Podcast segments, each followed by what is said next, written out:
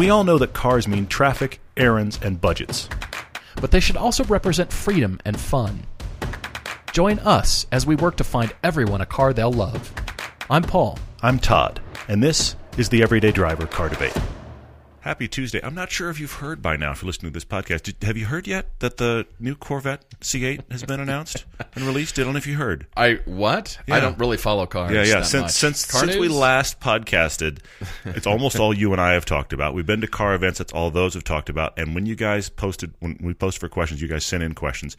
It's almost all you guys are talking about. So guess what? We're going to talk about it some more. I'm trying to limit the posts on social media. So far, I've only posted one Corvette photo. Oh, I know I, haven't gone and dug for the, mm-hmm. you know, all the press photos. They're they're out there, of course. But I wanted to play with the configurator, which we did, and we're kind of liking the various blue shades, and you know, playing with trim and wheels and that kind of that kind of thing. So it's it's fun to to look at. But we do have some announcements before we dive into all this madness. We've got a pretty cool topic Tuesday that I kind of went nuts on. Actually, I went a little crazy too. Did and you? It, and it's not it's not even Corvette related, which is Yes, exciting. So none- there, none there'll of be, this there'll be very little Corvette in the in the But, topic um, Tuesday about uh, everyday driving ev- evolution, which is fun. But the debate is because Patrick T in Minnesota writes to us. He said, "Should I buy a new C7 now that the C8 is here?" And Patrick, I've been holding off on answering your email until the new Corvette was released, Yeah. so we can properly talk about it now that we know specs and stats. And, And I also posted. I mean, I also actually took note of some questions that I want to answer at the end that are not related to the Corvette C8. So if you're if you're if you're kind of over the C8, I promise you there'll be some non C8 uh, discussion in here. But my gosh, you guys have questions and thoughts and comments. Well, you and I do too. We've been we've been No, dicing this up pretty true. finely, and so we need to share more of our thoughts now that it's Yes. marinated a few days. Yes, for sure.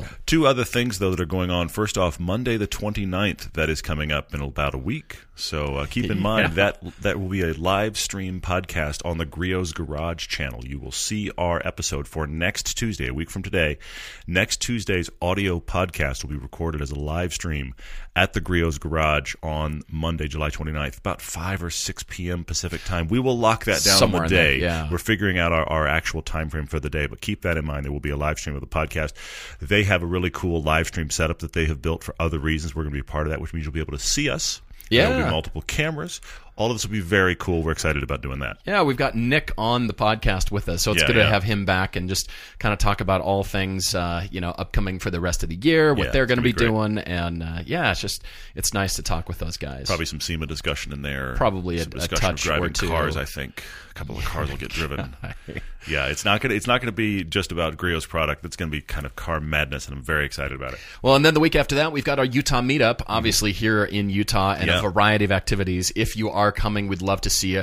You don't necessarily need to sign up; you can just show up. We'd love to see you, but it does help us keep track of if you're doing meals It and definitely helps, various, yes. you know, events during the day. If you're mountain biking, if you're going out to the track, if you're hiking, whatever you're doing, it just kind of helps us keep track of There's what's going some on. minimal fees, and we would prefer the registration mainly just because it's helping us with admin and just kind of wrangling this, which we were not quite prepared for how big it was last year. Right. So you That's guys are, are really helping us, but Yeah. but there's very minimal charge. We've got a lot of people coming in from out of town. We've got a lot of you locally here that are going to join us. I'm incredibly excited about it because we've got just kind of a greatest hits of the stuff we do around here is all happening all week. There's a we're doing the outer rim of uh, that sounds like something out of a, a space movie, but we're doing the outer outer circuit of our local track here, which is really cool configuration. Yeah, for sure. Most of the time, it's one of the two halves, and there's only a few times a year you can do the, do the outer circuit. We're doing that, and of course, yeah, mountain biking and. There'll be lots of eating. That'll happen because you know cars and eating, right? So there's all that too. Big shout out to our friends at Speed Vegas. That particular episode just aired Mhm, on yeah. the Motor Trend Network, and uh, that'll soon go to Amazon Prime once season five goes to Amazon Prime and Vimeo. But just a big shout out to those guys for having us on track. Uh, that was back in March. Was that March when we were there? Uh, March, March mid March, yeah, mid March. And uh, yeah, we had a lot of fun doing trophy trucks. We were driving on Mm-hmm. track and some pretty hot stuff. And so we Yeah, look forward for to sure. sharing that episode if you haven't already caught that. But you know, if you are a listener or you're a fan of the show and you do happen to find yourself kind of bored in Vegas, even though I know that's a strange statement. Everybody They- does Vegas a have little bit differently, but yes. They have shuttles that will pick you up from hotels and That's take true. you out to That's the track, true. which is located just south off of I-15, just Mm-hmm. south of the inner of uh, the whole town. Yeah, Actually, if you've driven to. Vegas from Los Angeles, you've driven right by Speed You've, Vegas. you've seen it, Yeah, yeah. huge sign, and so just say, "Hey, I'm a fan of Everyday Driver, fan of the show, and uh, you know, hey, would you guys take care of me?" And they definitely will. They so certainly just will, yeah. they've been so gracious. So anyway, uh, we've got to get to this uh, the discussion here because it's something that the more that the stats and specs that have come out about the C8, Mm-hmm. the more we keep thinking out loud. Well, what about that car? And what about this situation? Many of you have right. asked. I've got a list of people who have asked. Yes, well, So I, I have this friend who's Okay. Mm-hmm. Pontiac guy, GM guy. Yeah, I'm- he is. I don't know if he has any tattoos, but it wouldn't surprise me if there's like He's got a Chevy bow tie on him somewhere. somewhere like GM, you know, or Yeah, a drag radial like tattooed on his back somewhere. So he's totally into GM, loves them, and I see him, uh, you know, every so often, and uh, saw him the other day on uh, Sunday, Mm-hmm, and so of course we're like, all right, so what do you think, C8? And the first thing out of his mouth was best car company on the planet.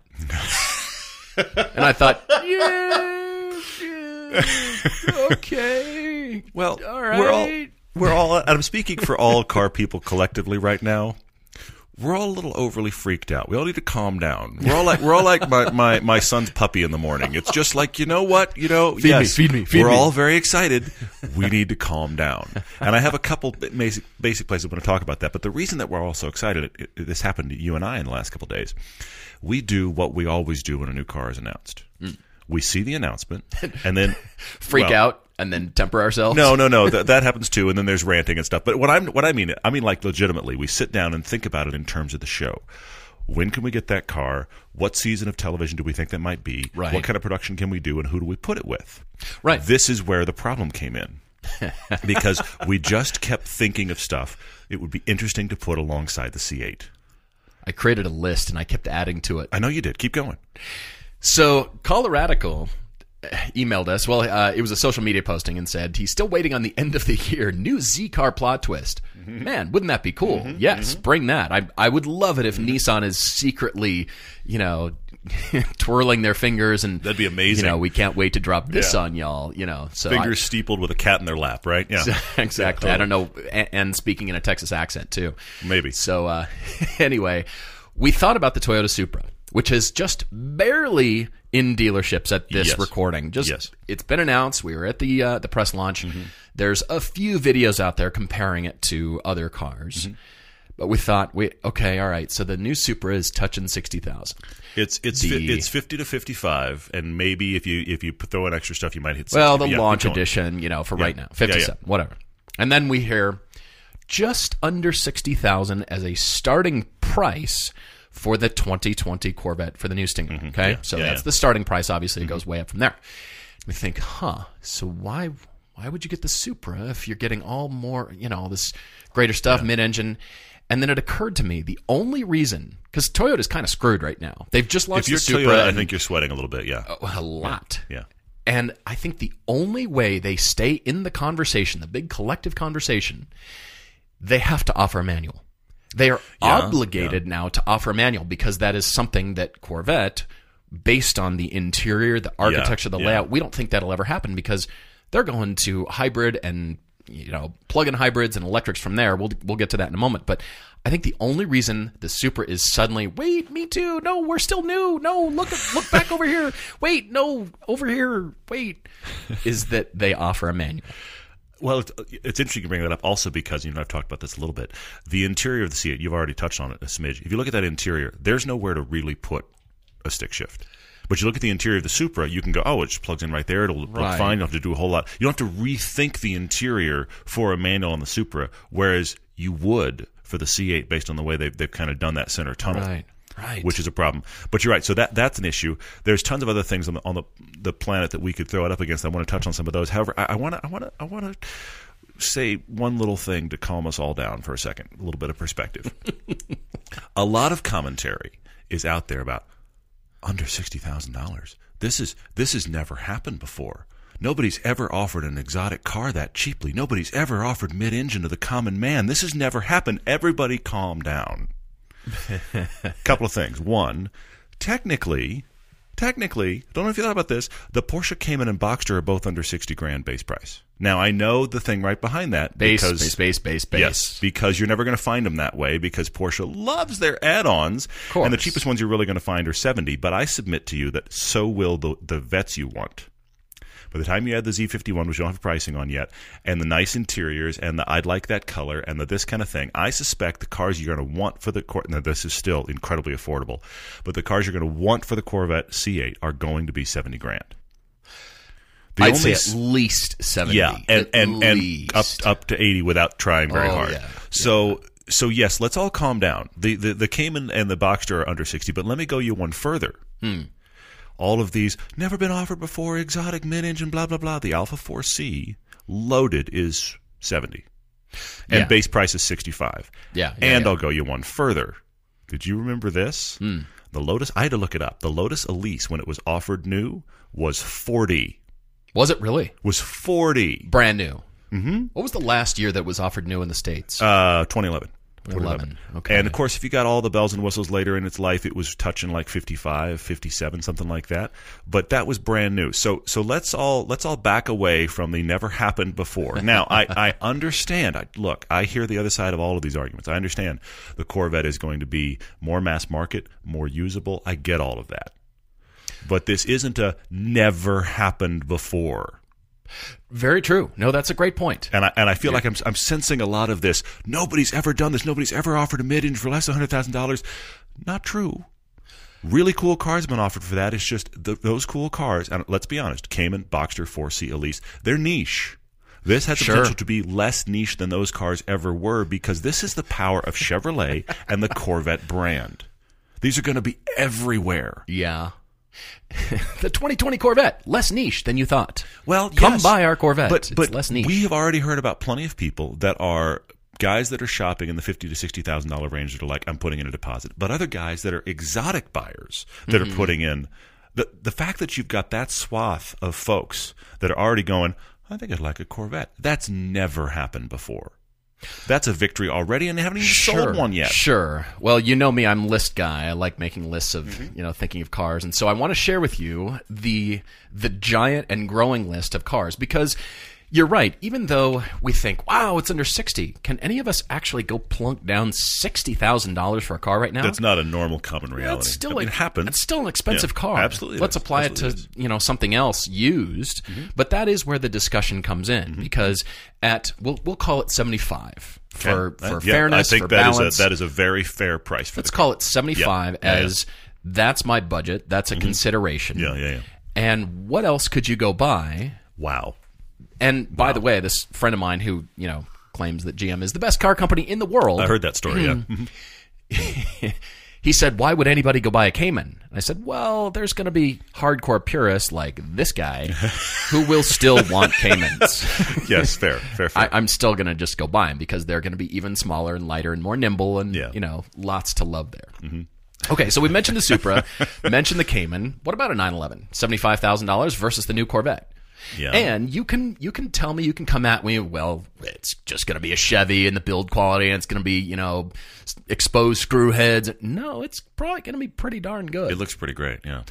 how about a Nismo Nissan 370 Yeah, that's in trouble. Yeah. Hmm. well maybe used okay but then what about a used Nissan GTR you remember Mm-hmm. from 10 years ago the world beater it's the cheap supercar it's crushing every Yeah, yeah. 911 well now they're $200,000 brand new If you get the But the Nismo everything, ones? yeah, yeah.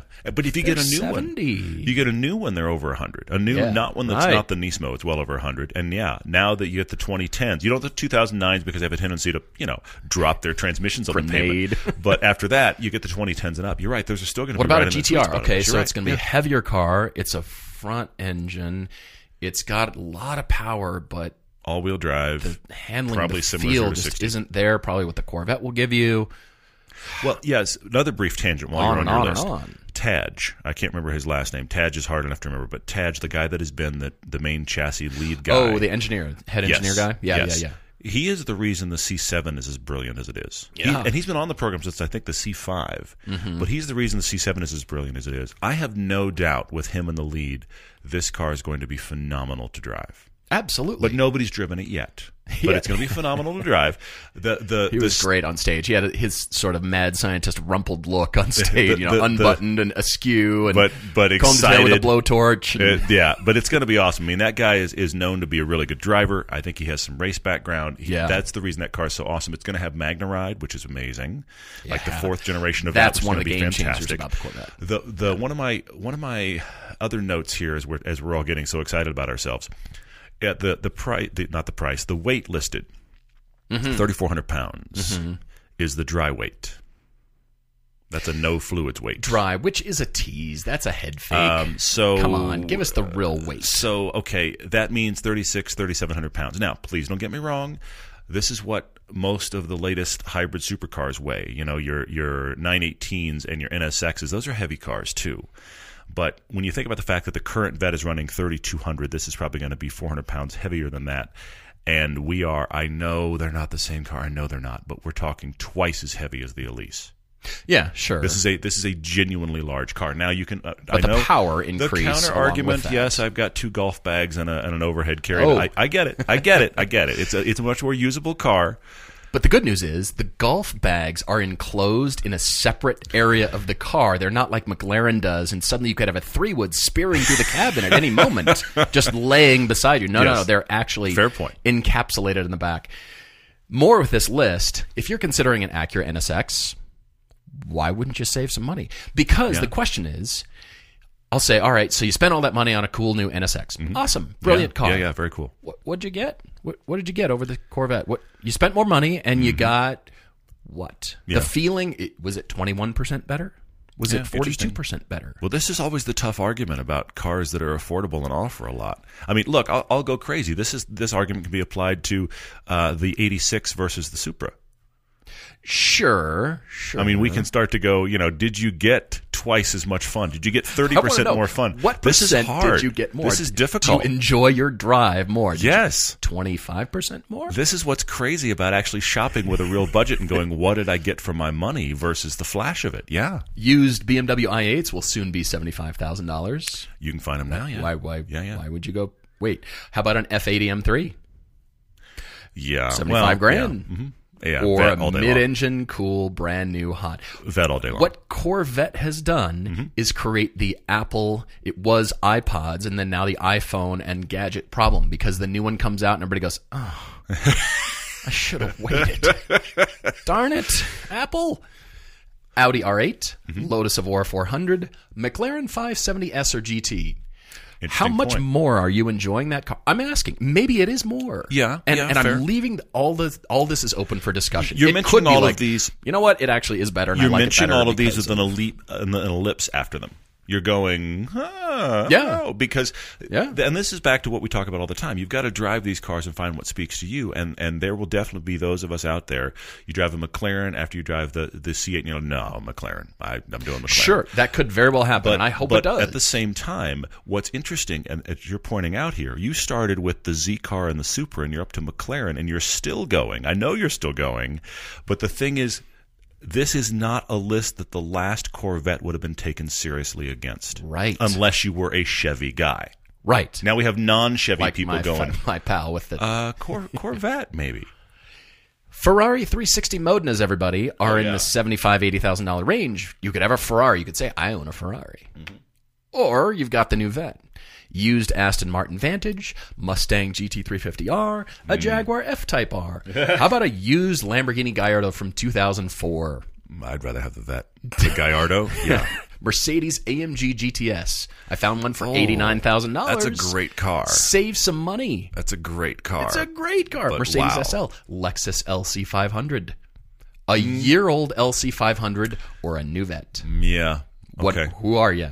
Yeah. And as you mentioned, the 4C, and of course all the rest of us that couldn't afford a Ford GT. Good news. You've got is- one kind of close. this is what's fascinating about this new vet. absolutely is is just in the few days since it's been launched, the range of people we've spoken to about it has been vast. It's astounding. From from guys that that aspire to a sixty thousand dollar car but couldn't even afford half of one, to guys who are looking down at the vet from their multi car collection are all going, "Have you seen the new Corvette?" Yeah. that's a that's a victory, and they haven't sold one. astounding. So, as my friend said at the end of our conversation, good luck, every other manufacturer. Good luck, everybody. Good luck competing because Corvette is now the best car on the planet. That's what they've set themselves up as.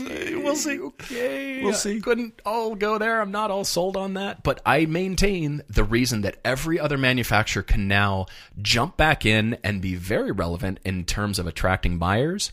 Offer a manual to us enthusiasts. You're right. There is that option. Then we'll go. Ah, I wanted the new Corvette. I could save money, but no manual.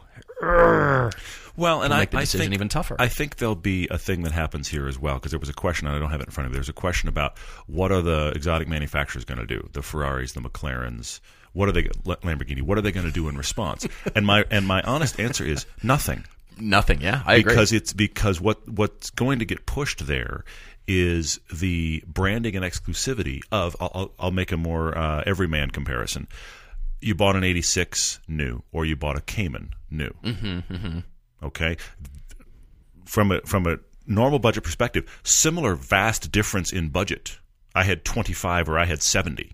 Okay, Right, right. and if you jump in a Cay- brand new Cayman or a brand new 86, you know the difference in build quality. You know the difference in prestige. Now, we can argue which one's more fun. That's a gray area. But you know the instant difference in prestige and in and quality the minute you sit on either one of those. Absolutely. That's going to be the argument for the person buying the McLaren or the Lamborghini or the Ferrari is that prestige and build versus the Corvette. And then the other thing that's going to happen is everybody's as excited as we all claim. Mm-hmm. These are going to be everywhere. yeah, true. They're going to come And out. so like, it's going to uh, be cars and coffee, and there's going to be the entire row of C8s, and then everybody's going to be going, "Oh my gosh, a McLaren just pulled Yeah, in," because that's different. like, hey, look, a Supra. Somebody And bought a every Supra. everybody, the guy in the Supra is going to have people standing around in a circle going, "A Supra." That's that's very funny, actually. But but you know, there's no argument about the fact that the C8. Uh, I mean, all the guys in the line of C8s, we will applaud all of them for good purchasing. But at the same Totally. time, they're going to be everywhere. Which you know what? I hope GM sells them faster than they can make them. That'd be amazing. No kidding. All right, so we're coming back to more Corvette uh, talk a little bit later. Aren't you podcast. surprised? But we've got to jump to our topic Tuesday, which is a question from Chris Lawless, who said, "How about a blank slate?" The evolution of everyday drivers, and he meant cars, but we could we yeah. could take this in a bunch of different yeah, directions. Said, you know, on one hand, how about a driver that prefers sports cars, and on the other, somebody who prefers GTs or sedans. And if they were looking for growth as a driver and progressing through the years as a, you know, your driver skill and car ownership and getting more and more expensive and Yeah. theoretically better, even though that can be diced up, Yeah. you wouldn't start at a Viper. You wouldn't start there as a Yeah, new yeah, yeah. driving enthusiast. You'd start at an MX-5 Miata. Then you know mhm. Sure, how would you progress? So he's already got his Miata, but he's he's looking for what's next. Well, we This all are. based on the kind of stuff you like. What are your proclivities? What what is your progression of car purchasing? What should you go? And I actually added a category. Oh, he did. No kidding. I've got a GT category, which is what he asked about, Okay. which, and I stayed front engine, long nose, traditional GT feel. okay. I've got a sports car category, which means kind of light focused, you know, sports car kind Mm-hmm, of feel. And then I just did a power category. Oh, You're well, somebody there is that, that. likes power. Yeah. So I've got that as well. Excellent. This this could be the next hour conversation. We should try to, to contain it because obviously I've already established, and I know you have as well, that there are lists to follow. More lists. All right. So starting with sports cars, and and again, this is a there's there's arguments to be had. What defines a sports car, and Yes. which category does it fit in? Yeah. But there's a lot of gray area I found at the very Oh, end and, so. and mid pack with all these cars as you mm-hmm. move through your car ownership. Yeah, yeah. There's a lot of crossover and overlap, and so we just we disclaim it. We disclaimers and caveats and This is the bar discussion. blah. This is the bar discussion. If if all of you sitting with us at a bar were having this discussion, this would be the rest of our actual living, breathing lives. We would never get through any one of these topics. Done. Okay, so imagine a perfect world where you start out as a new driver with low budget. You start with mm-hmm. an MX-5 Miata, and then you you know you move your way up to middle management where you get a Toyota 86 or a Cayman or an Elise. Okay, yeah. Then finally, you need to experience a Toyota Supra, and you need to experience a Mustang GT350R. Okay. But what after that? You know, after that, you went to an Acura NSX and then moved your way to a 911 or a Nissan GTR. And then finally, going, you know, you move towards the Audi R8, whatever that becomes in the future. and then maybe you make vice president. You're in a McLaren 570 GT or a Huracan. Great. But then, you know, what if you're king of the world and you can actually go to a Pagani Huayra, a Chiron, a Koenigsegg Jesko, but with the power and the specs that came out on the Lotus Evija, Mm-hmm. that's kind of at the the pinnacle, the thing way out there, the It is interesting, isn't it? unreachable. Yeah, we'll see. we'll see if it's real. It's If you can get one, yeah. but I list these in terms of not just price, Mm-hmm. but what these cars can do. They're very similar in architecture. Well, Yeah, there's- except well, there's a well, progression there. There's Yeah, a few in there that aren't, going, yeah. but very different cars. You know, the GT350R is going to feel very different from a GTR, Nissan GTR. Feel mm-hmm. Oh, yeah, very different than a 911. Mm-hmm, mm-hmm. All the mid-engine cars, and you know, if you could afford it, ideally, yeah. But you know, the the bottom tier there is stuff I think everybody should experience as a driving enthusiast. Well, I actually I actually started at a even base level that's in none of these categories. I thought started the 16 year old, and you're worried about what things cost. You're worried about insurance, but and you also need a completely like a like a it's not a palate cleanser because you haven't been driving yet, but a completely just well set up dynamics world. Mm-hmm, Small, cheap hot hatchbacks. I was thinking about that because The Fiesta ST, front wheel drive cars need to be in there as an experience. Fiesta ST, Yeah, the 500 Abarth, the Mini Cooper, the Honda Fit with a manual. sure. These are all, I mean, obviously, I've got some turbos in there, so be careful of your insurance. But this Yeah. kind of very small, very chuckable, very usable front wheel drive world, I feel like is anybody's starting place. Doesn't matter what you're going to get into later, because as you get into other drivetrains and other power setups later, that is a fantastic baseline to have. Mm-hmm. And I, and mm-hmm. those are not the only ones in that category, but I just felt like those were the first four that struck me: Fiesta ST that were that's just stopping being sold here, 500 Abarth, Mini Cooper, and Honda Fit with the manual are genuinely good chassis, really genuinely are. good to drive, and they are cheap. They are used cheap, all of them. That's what I keep coming back to as far as the percentage of fun that you're having. Yes, I agree with you. And then you go to a some McLaren. Are you having 100% more fun? it's well, there's 100% more adrenaline for a variety of reasons. four hundred percent more bill. Yeah, I hear you. exactly. But how much more fun are we having versus? Great question. It's a great question. I don't care if something breaks. I'm going to throw it in and yeehaw. Yeah, you're right. You're right. I'm going to run through my sports car list real quick. It's very similar to yours. I I have three to four categories, like three to four steps of each hmm. of these, and so I've got multiple cars at each step, if you will. So step one of your sports cars is yes, MX586. That's you've joined into rear wheel drive sports cars, light, understand the dynamics, enjoy that. Step two, Cayman. Lotus Elise, Alfa 4C, Honda S2000. That's the Good. step up. Good, yeah. Okay. Step three, Z06 Corvette. Possibly the C8. We haven't driven it yet, but Z06 Sure, Corvette is sure. the step up, as is the 911, the Evora, and the NSX. Mm-hmm, And then the upper tier, which of course should go to astronauts, but the upper tier is your your Ford GTs, your McLaren, and your Lamborghinis. Yeah. Different feel on all of those. Obviously, Ferrari goes there too. That's that's the sports car list from me. I know somebody's going to tell us we forgot car X oh, in this oh, list. I that- know that's no, going to happen. That's I, I'm not planning on everything I list to be definitive. I'm giving you a flavor this is the of each layer. this is only the list, and yes. thusly the Thank list you for listening, be. and there, this will be stamped later and certified. Yes. So it comes on a scroll. You Uh-huh. unscroll this list. For GT sedans, I started at a Toyota 86 Mm-hmm. because you still doesn't matter as an enthusiast. You've got to experience this car. But I had the Civic Type R after that because you need to feel Mm, okay. what a really competent, really great turbocharged manual front wheel drive sports car, but it's a sedan, but it's a, Mm, okay. but it feels All like a sports right. car, but I can commute in it and it's fairly inexpensive Mm, in, you know, the world of cars. The BMW 2 Series is on my list too, in, in any capacity, whether it's an M2, a 240, whatever that is. But then I went to an M3, and we've actually I forget who asked uh, a good question. Why would you get an M3 if you like M2 so much? Why, why an M3? It's bigger, heavier. It's a good question. You have to drive what speaks to you. If it does, it's not that much bigger than a 2 Series. It's a little bit. There's a little bit more back. They're surprisingly similar in weight, but, a the M2 question. feels much smaller. You're getting more power, sure, but what are you getting? If it's a chassis feel, if it's just uh, who knows? All right, so I think in this category you need to experience electric. Okay. I do think a Model S or a Model 3 needs to be on this list as comparison purposes, not necessarily from a handling perspective, but from an ownership, a tech, and acceleration. Mm-hmm. What electric will do. Yeah, that's why I had to create my power category. So there's some Okay. stuff in here that's not really GT, enough, but just enough. throwing down power. Sure, sure, sure. Going from there, Jaguar F Type has got to be on this list Mm-hmm, as one of the GT cars, premier GT cars on the planet. But then, you know, of course, there's Mercedes AMG E63 S's. They're, you know, all knowing, all encompassing, and You don't think it world was a. GT car, but you could take the entire family, make everybody scream. and by the way, the bags are in the back too, as long as the hatch didn't come open. I don't see a problem. Yeah. You could choose an M5 in that same category, but then moving from there, what about a Vantage, as you said? The Mercedes AMG GTS or GTR is on that list. Yep. That is just a hammer. It just It's a fantastic car. it's it's a it's Hulk. It Yeah. point it at a thing, a racetrack, a road, a driving Mm-hmm. event, it will smash it.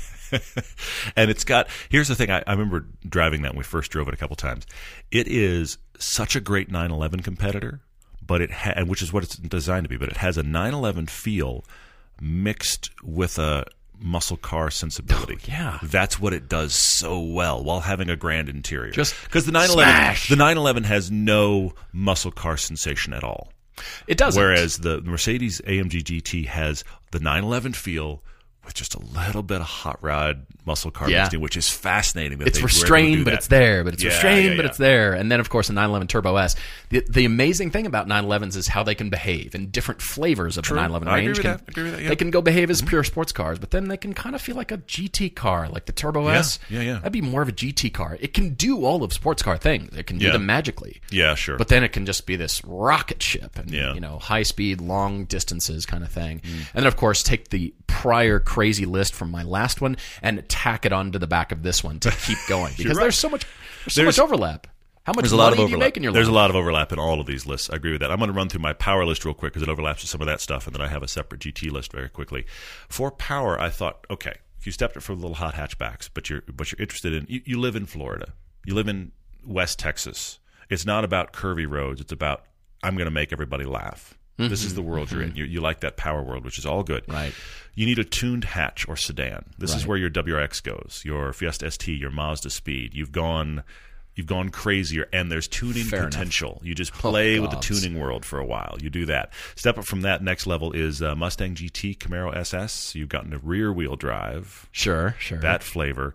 Challenger goes here. M3, M4 goes here. Even the Chevy SS goes here. Interesting. Sure. So bigger, you're having fun there. But then, of course, you have to step up again. This is where your Hellcats are. Next level is Hellcat.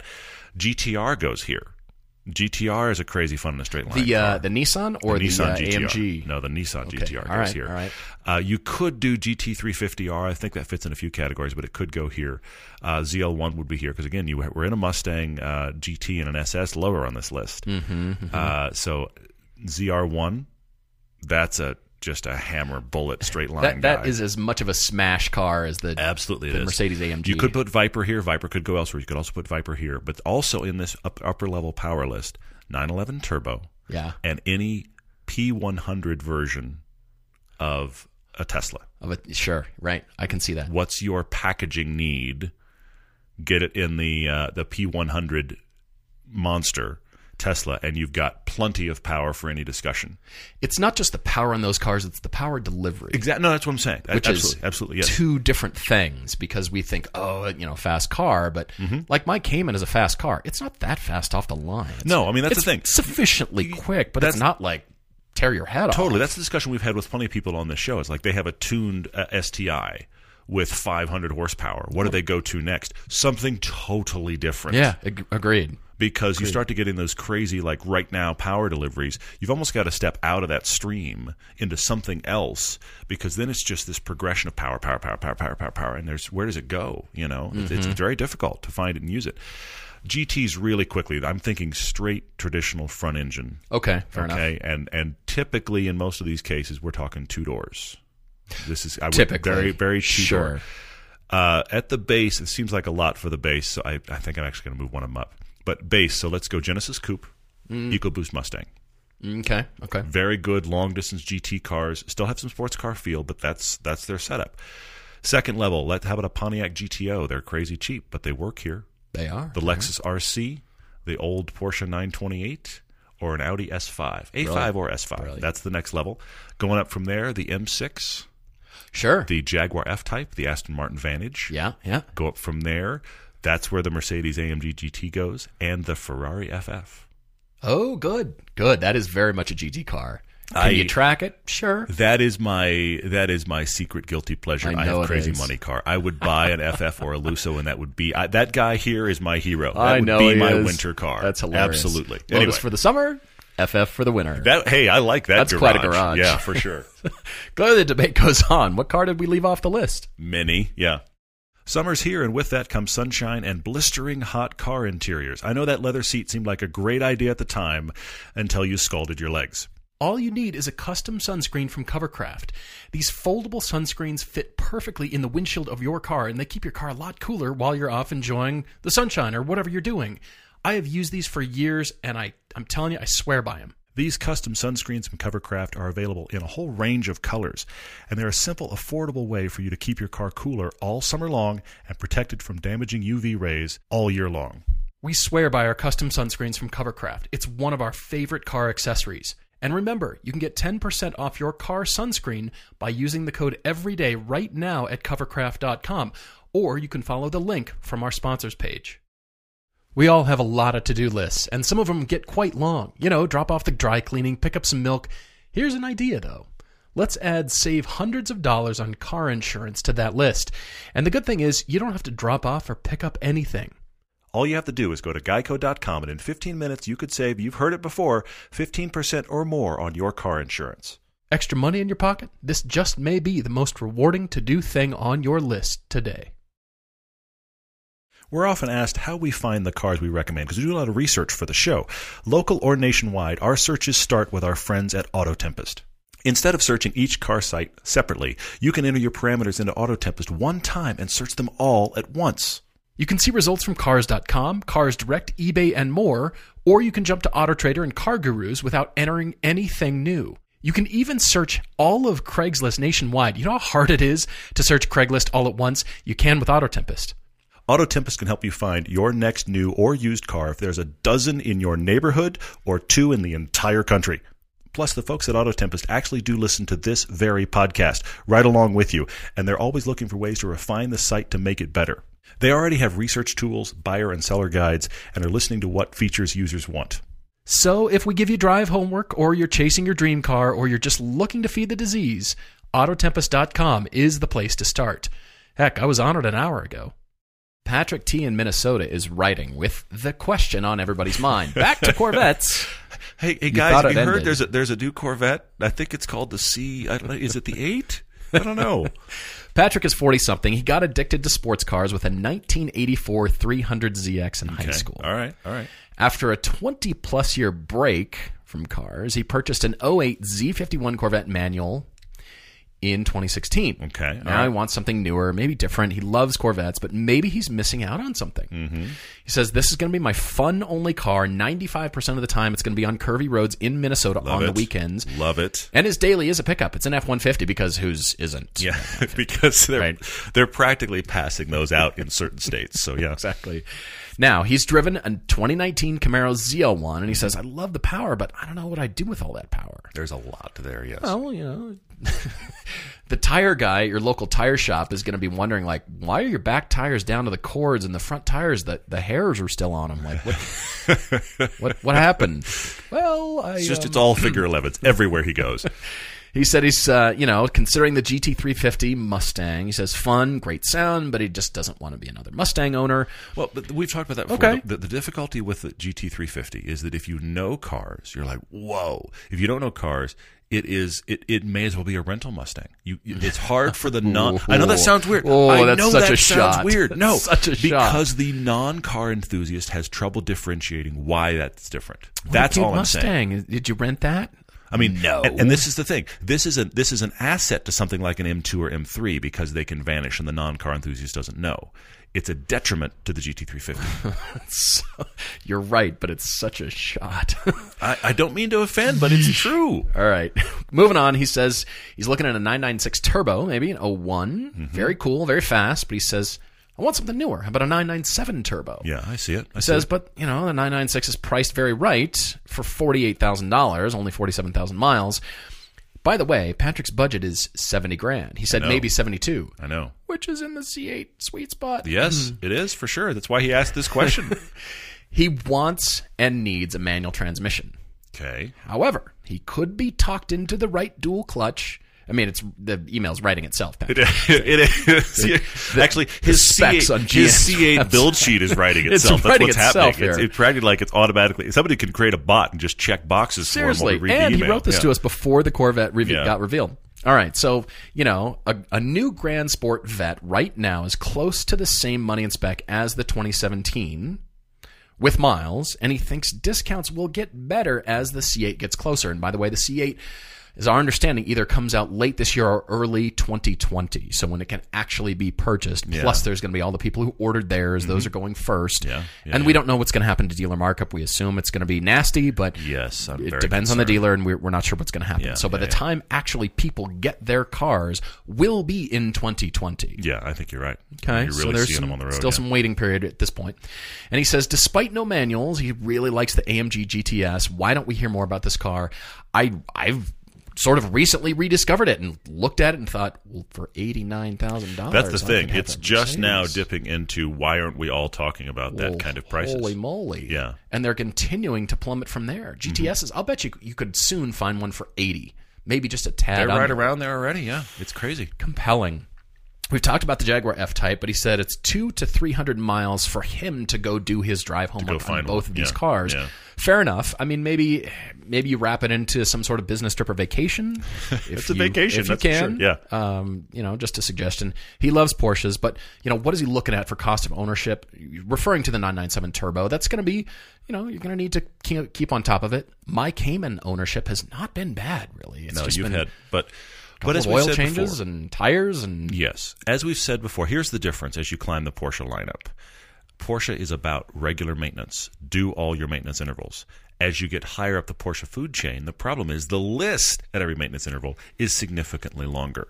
Mm-hmm. The list for my base Cayenne versus the list for a Cayenne Turbo, I think the list is three times as long for the Turbo mm-hmm. Mm-hmm.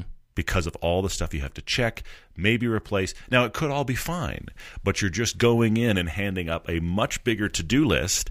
So that's more time for the for the mechanic, just paying his time, and then you may find more stuff because there's more stuff on it. As I've said before, Porsches don't typically randomly break, but you need to do your maintenance on your thoroughbred, and the list, the mm-hmm. higher, the more snorty it is, the longer that list is. Tires. I mean, when was the last time you had a full body physical? I mean, maybe the last time you started a brand new job and Mm. they required it or something.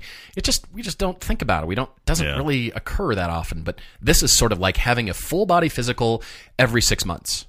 Yeah.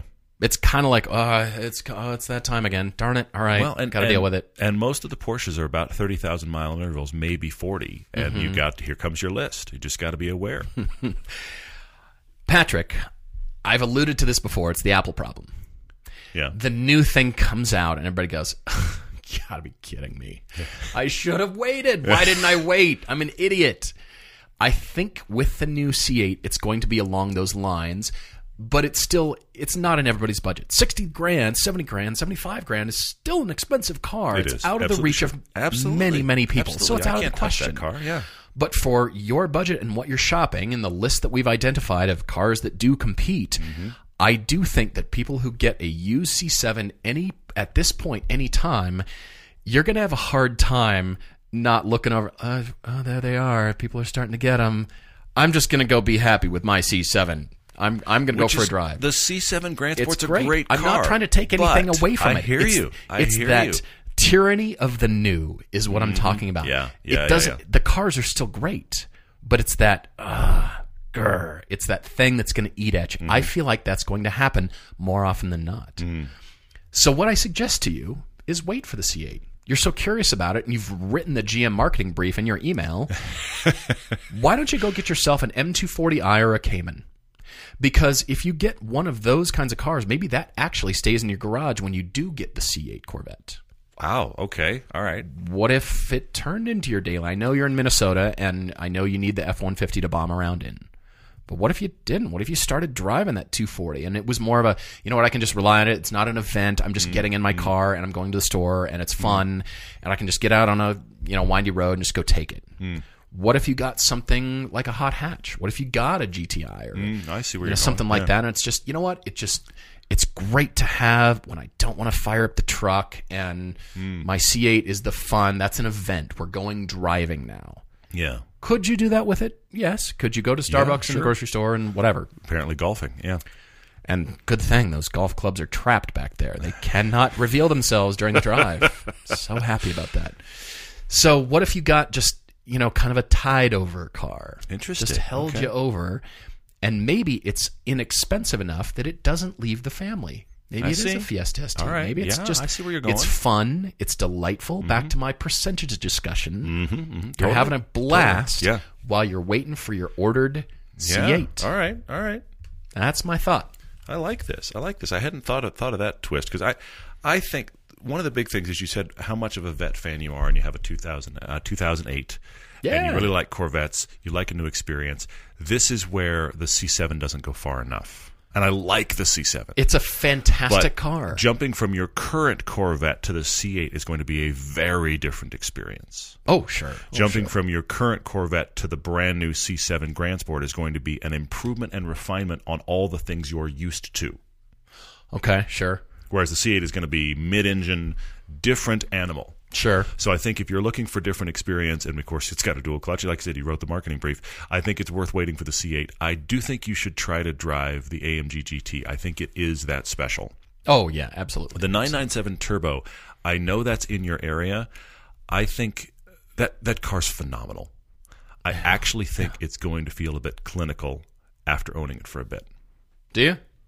I think you're going to find it. I, I think it, it it's almost too good. Uh, yeah, I can see that. It, it's so good, but you know, you're going to have to go pushing speed and pushing Totally. on track days Totally. to go wring its neck. But but since he drove something like the ZL1 and he was like, when would I use all this power? yeah. The ZL1, I mean, uh, the put it another way, the 997 has got even less of a raucous personality than the ZL1. Okay. Yeah. And the ZL1 is one of those cars I talked about when we drove it versus the GT350R. The ZL1 made speed shockingly easy. and so does the 911 Turbo. yeah, it does. And so if you're wondering about where would I use this power, I think that might come back to you again in a 997 Turbo. Hmm. Whereas, as I've already said, that the Mercedes has such a, a burbly, you know, I'm a There's little bit angry Loads of personality. personality there, and I think the C would be totally different. I think these are these are probably your your main areas to be in. Pretty interesting. I mean, like I said, the the Corvette is still expensive. It's Completely, but it's 75. right, but it's right in his budget. And so anything underneath that is still valid. I mean, there's still so yeah. many cars that are still valid and still give you that, you know, the thing I was looking for that, you know what, that, you know, Well- new C8 just doesn't seem like it's going to do it for me. And while we're in this thing, if, if you really look, if you really want to go new experience, Patrick, and this is just a fun drive car, and you are based on your description, you are not a guy that's looking for the outer edge of the envelope. You need to drive an Alfa 4C Oh, sure, sure. I can see that. because that not on car. the track. That but here's the thing: that car on a public road at seven or eight tenths is brilliant. Mm-hmm, It's brilliant, and it feels unlike just about anything else. I had a conversation with a guy at Cars and Coffee yesterday. Oh, you did? Okay. who was asking me about my Elise, and we were talking about it. And he said how much he's really in, he drives an M3. Okay, How fair. much he's really intrigued by the Alfa 4C. But he's Oh. never driven an Elise. Oh. We were talking about it. I was like, you would love the 4C. You would thoroughly enjoy it. And then somewhere in the discussion, I mentioned our Mid Ages of Mountains film, Okay. which he's seen Icon, but he because he's a BMW guy, but he hasn't seen Mid Ages of Mountains. Okay, And I mentioned, well, you know, in that film, we talk about how the Lotus is more hardcore than the 4C, and I swear to you, he nearly passed out. He went- Seriously? he went, wait, what? really? He was so shocked by how raw the 4C was. The concept that the Elise could be farther down that scale nearly scared him. Really? He was like, he was, I would have, seriously? He's That's like, I don't know if I can do that. you know, and I said, I said, you need to drive it just to understand if you can do that. Uh-huh. Because that's the thing is that the 4C is the much more like daily usable. He was like, the 4C is not usable. I was like, compared to an Elise, it actually is It's a sedan And you know. So, but that's the thing. The 4C at that 7 8 tenths on a back road, it, that's when it shines. Get the Spider if you can, because it's even better for that. All right, Nissan, come on, drop a surprise on us. End of the year, Yes. like drop a bomb on everybody and just splash back in and get your name relevant in sports car world again. Do something. Bring a, even if it's a, you know, Bravo. I, I don't care what it is. Bring an 86 competitor. Yeah. Bring an 86 competitor Lower and high you will end. get just as much press as the C8 is getting right now and you could sell it for 25 grand. Hello? Come on. All right, many questions, guys. Thank you so much for the variety, the, the amount. This is amazing. It's a question from Andrew Horner on Facebook who says his brother isn't a car guy, but he pointed out how he's seen negative Oh, car yeah. topic related comment sections, and he says often they're just they're horrible. They're dumpster fires on social media, and so from that he thinks, well, car people must just be awful to hang out with. Hmm. Why- Based on these comments, okay, I mean, we can make the argument for any topic, but you're right that it can devolve very quickly because, you know, I'm I'm in this camp, you're in that camp, and fight. Well, okay, I get that. Yes, on that category, real quick before you go on, the cars are like sports teams. Right? Your your Yeah. buddy that said GM best best car company on the planet. Uh, That's Okay? a great example. Yeah. But cars cars are like sports teams. Uh, Really, really. I mean, uh, everybody everybody back away because I know I'm about to like like throw rakes at everyone. Okay. Are you going to pour I'm now- gasoline I'm on the now fire? th- throwing rakes and pouring gasoline. Oh, I'm coming in both barrels. Fantastic. Anyway, no, seriously, step away for a second. Is your sports team really that much better than every other sports team? Sure. Is your college football team just start start backing away? Start trying to get just for a second a little bit like a little like sunshine through the clouds perspective on is it really that much better? Because what you're doing ultimately is you're arguing minutia. And in this year, in an '83, we did this, and it hasn't been since '89 that you've done. Come on. Mm-hmm, but It, it, they're borderline religion. Sports teams and cars. Yeah. So you entrench on your team. I mean, we met plenty of guys who are like, I'd never buy a Ford. It's like, but here's the cars you should buy. I'd never buy a Ford. But but, But did you you not know hear the part about the pretty good. the good car? Uh, Right. Toyota, never buying a Toyota. Right, right. Come on. It's based on preconceived notions. And you know what? It's fine to have those, and we get that. So, Andrew's question here is you know, it made him realize that he needs to do his part to not be so hard on cars and car owners instead of showing good taste or, you know, it doesn't mean you can't be critical. And so I, I answer your your point, and I think the the larger question you're asking is what do we need to do as a car community? My dad, growing up, always set the example for me, and he always told me, "Paul, I'm setting the example for you." And he he never beat me over the head with "you have to do blank." He was he was just quietly, hmm. literally setting the example of how to interact with people, what to do in various situations, and so of course I'm always looking at him to observe. Okay, now what's he do? Oh, so that's how he handled it. I would have handled it differently, but wow, the outcome that he got out of that was pretty great. Hmm. People hmm. like him a lot. And so I come to you with the example that Todd and I set. We can be critical of cars, and then I think, well, gosh, I know all the people that worked on it, designed it, and well, you know, it's a corporation, it's many decisions, and it turned out because of you know not just one person. There's never one person that's responsible for an entire car. Yeah. it just doesn't happen. Oh, absolutely true. Yeah. So I'm not being critical of that person. I'm being critical of the outcome and the way it makes me feel. And ultimately, it's our opinion. Mm-hmm. And we welcome other opinions. And I say competition is healthy, and that's what Yeah. keeps Yeah, debates alive. That's what creates the rivalries. I'm all for that in a healthy, constructive. You know what? You've got some great points over there, and Hopefully, I, I yeah. do love Hopefully. a lot of the things you're saying. But here's what I'm feeling, and we, we definitely make it respectful, especially on Discord, the uh, the Patreon forum. so yeah, yeah, all we you are on that, really and it's, yeah. it's continually growing. And so we just encourage you can see it on our YouTube comment replies, social media replies. It's just you know what? We can always learn. We're not the definitive answer. We True. love discussing that. We love learning and we love, hey, here's my opinion, here's my take based on who I am and what I like. Absolutely. And you have to respect the opposite person's po- point. And the other thing that, that I think, the thing that happens at sports teams and cars again, the thing that happens in, in the, anything we entrench ourselves in is we cease to see that there are any cons. It's Oh, all just sure. pros. It's all Sure. just pros. Yeah. Honestly, bring any car to us, from the ones we drive to the ones we hate. Okay, Sure. tru- truthfully, and we can tell you good and bad things about all of them.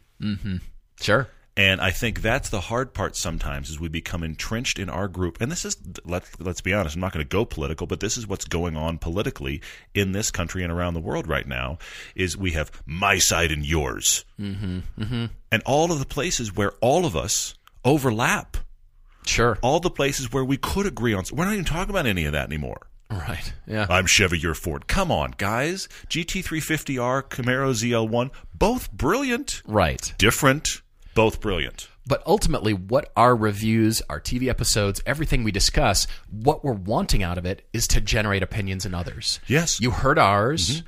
And we're wanting to generate that in other folks, and mm-hmm. and you know, oh, okay, so that I really like that. So as good as you say this car is, I'd probably prefer that one. Totally. Oh, good to totally. know. And neither of these cars are perfect. Both of these cars have things that are weird about them. Yep. But by the way, did you see this? Because this car's awesome for this reason, but that one's also really cool. Craziness. Welcome to the argument ongoing. That's why we're here. what is this, 480 episodes? 420. But anyway, you get my point.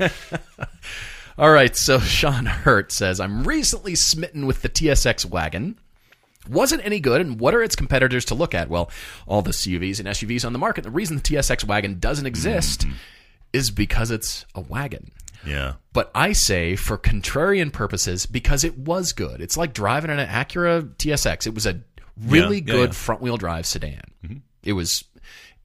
It's not the high end sports car. It's not a Cayman Elise, but man, it was pleasurable to drive. And plus, it's a wagon. Yes. It's unique, Yes. and it's still new enough and relevant enough that it would be a discerning choice. I think. I agree with that. Hey, with why? Well, how come you didn't get a CUV? There's many that are great, and CUVs are now turning into performance machines that do things they shouldn't normally be able to do. See if you can They find can yourself, now. Yeah. See if you can find yourself the rare unicorn of the 3 Series wagon, the 3 Series Touring. Mm-hmm. Uh, drive a Cadillac CTS wagon while you're at it. Oh, good, good, good, good. You yes. know, the higher up the Like food that. chain of that, the Like better. that. But that's another one that's just unexpected. totally. And then, of course, what is it? The uh, the A6 that makes a really good wagon. yeah, yeah. Well, I, I guess there's an A4 Avant too. in Europe, yeah, that's right. The- the- I guess it's the A4 Avant, say here, isn't it? blank manufacturer makes a cool wagon. Yeah, In Europe. You're right. You're right. Uh, Royce Hart on Facebook said Stinger, uh, Kia Stinger versus its sister car, the Genesis G70. Hmm. Now we have an episode that is actually this coming week on TV called Blue Cars because Well. the cars are blue. there, it's a sedans episode, but we have the brand new three series, the Genesis G70 and the Alfa Giulia. Mm-hmm. Not in super hot form. It's it's a, it's actually a really surprising discussion. We were we were kind of shocked by where things went in this episode, so I'm very excited to share that with you guys. But I'm going to jump out of that. I'm going to pull that G70 headspace out of that episode and talk about it versus the Stinger. The G70 is definitely the smaller package of the two. You can tell when you drive it. Now, I think sometimes you're a little more partial to the Stinger, Paul, than than, than I am. I think I'm more partial to the G70 of Sure. those two. The Stinger is the Stinger. the Stinger has more space. It's got the big hatch, and it it isn't available at all in a manual. The G70, you True. get the small engine, you can get a manual True, if you want. very true. The big engine is the same big engine as is in the Stinger, which is a brilliant engine, by the way. Brilliant move on their part. And it and it has a tight. The G70 has a tight back seat. But if you're talking like classic sports sedan feel, the Mm-hmm. G70 does it, I think, better than the Stinger. Question from Sharif Solomon on here. For me, which car manufacturer does the best white? Now, Ooh. I, I sense that you you know poking the bear here because you know I don't love white on cars. our, our tagline is everyday driver, fans of white. Sure. Yeah. Yeah. Sure. However, white can be considered and associated with class and taste and elegance and all those things, you know, clean, pure, all those sorts of things. So I look at Aston Martin and I went looking on their website. As a matter of fact, they offer four current shades of white for sale I'm sorry, four shades of white? white stone, lunar white, stratus white, and morning frost white. And they're Please all stop. different. They're all different, and they all look good. I have to admit, they all look really, Really? good, All right. especially on a DBS Superleggera. Pretty nice. All right, what are the questions you got on here? Oh man, morning frost. Anyway, uh, Morning frost yeah. white, and it's Okay. it's more of a warm white, and the the white stone is more of a cool tone. Uh huh. Okay. All right. Yeah. Uh, Jay Fadley on uh, Twitter actually wrote in and said, "As someone who's never driven an active suspension car, can we speak to what the change is? What's the difference in feel? And would something like an '86 benefit from active suspension?" I actually think that light cars shouldn't have it. Do you? I think that light cars benefit from you feeling the body roll because there isn't a lot of mass for it to move. fair enough. I don't Okay. want it on the Elise. I don't want it on the 86. I don't want it on the MX5. I Mm-hmm. don't want it on the Fiesta ST. I don't want it on lighter cars because they're they're compact enough that I think the body movement is actually pleasing and informative. That's a really great point because you see it on larger, heavier Mm-hmm. cars, and the entire point is to turn that larger, heavier car into the feeling you're talking about. You're absolutely right. You're absolutely right. The active suspension is taking a car that honestly would start to feel ungainly when you start throwing it around and making it feel tight and compact and controllable. And these these suspension systems are don't get me wrong, they're fantastic. They're fantastic, and we love them on big things like the Chevy SS, and you know there's MagneRide on the the GT350 if you want to go forward. Uh, Ferrari's had it forever. McLaren has a crazy suspension system. So you, you think about all of these companies that do it now, which is most of them at the higher level. I think it's interesting on big stuff. I think the smaller the car gets, the less you need it. Back nine Ben, I hope this is answering your question about examples of bigger cars that hide their weight well or light on their feet. Mm. Panameras, all of the magnetic ride equipped cars from Yes. Mm-hmm. GM, from Ford, from Yeah. I mean, name a, car with an active suspension or a magnetic ride. Chevy SS should not feel as good as it Yeah, does on the backward. It that's a simply shouldn't. Heck, even the CTSV was astounding. A ninety-five thousand dollar uh, Q equipped touchscreen. Yeah. but this thing was astoundingly great. Well, it weighs over 4,000 pounds. I mean, things that big shouldn't feel light and tight when you throw them into a corner, and yet it just did it. There's another question from Andy Ferguson18 on Instagram. Why have cars gone more electronic? he feels like there are things to always break for no reason. His Mini had a short in the throttle body, and it said it bricked his car for a few weeks. Man, I that's so awful. that stinks. It does. Well, think back to the the early cars, the tens, the twenties, the you know early 1900s cars. Okay. Do you want to get in? Do you want to first of all crank your car, hand crank it on the front, and potentially have your arm torn off? And then once you get in, have to adjust the spark with the lever on the steering wheel. Do you have to, you know, either advance or Almost, retard the spark almost, timing? Wait, wait, wait. Almost. Oh, wait. The temperature's changing. I got to do, change it do you want to do that from the steering wheel and it's a mechanical lever and Mm-hmm. Do you want to get up and walk across the room and change the channel or do you want to use the remote I heard you see where i'm Uh, going yes, I heard an investor once make a comment. uh, uh, very interesting.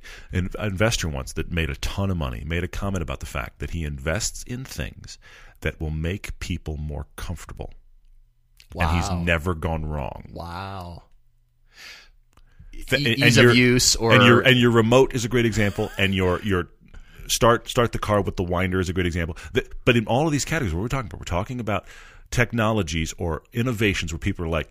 I can do less and be more comfortable, and and this was this guy's entire this was this guy's that. entire strategy. He was like, if it's something where I can see I'm going to be people are going to be more comfortable in that area of their life because of this product, he'll put money into it, and he's never lost. holy cow that's fantastic I wish I had money. Anyway, that is fantastic yeah, interesting. Andy, it, honestly, it's it's ultimately for reliability. I mean, modern electronic fuel injection or, or electronic ignition, excuse me.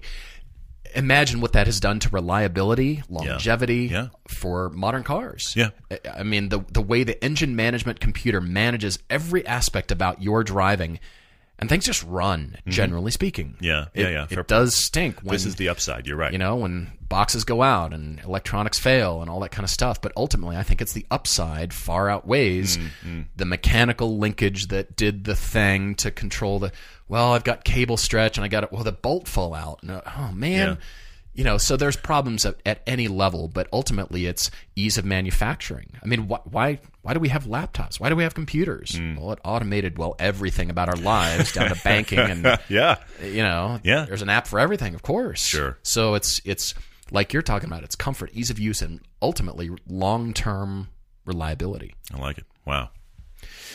Holy moly well there's so many more questions we've got to get to but guys we're going to wrap it up there and um, Did you hear that Corvette dropped a new car? I, I knew you were Did you hear about the something. C8? Yeah. I knew you were going to say something Yeah, it's crazy. Apparently, it's a new generation. I think it's the eighth one. I'm not sure. I haven't really I, heard. I'm having a hard trouble, a hard time agreeing with Corvette is the best car ever. I'm I'm not convinced Actually, GM is the best car company on the planet, but I love what they've done. Uh, it's it's a it's a big it's rippling through the whole industry right now. It's certainly is. rippling through everybody's conversation. Actually, one other quick thing: there was that discussion that I've said and others have said. I hate the back of this car. oh yes, I showed you're, you. still I'm still on that. I, I'm going to Oh, stay man. on that. I saw somebody that did a very average Photoshop job, but their but their posting was fixed it.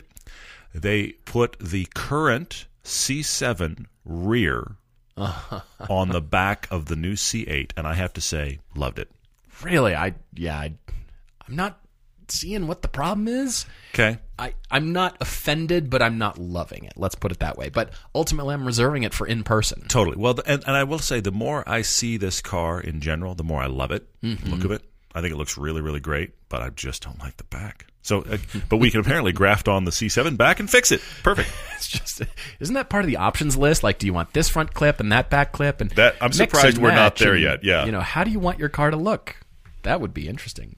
Guys, thanks a million for all your questions. Really appreciate it. Keep asking, and we're definitely looking forward to next time. Cheers, everyone.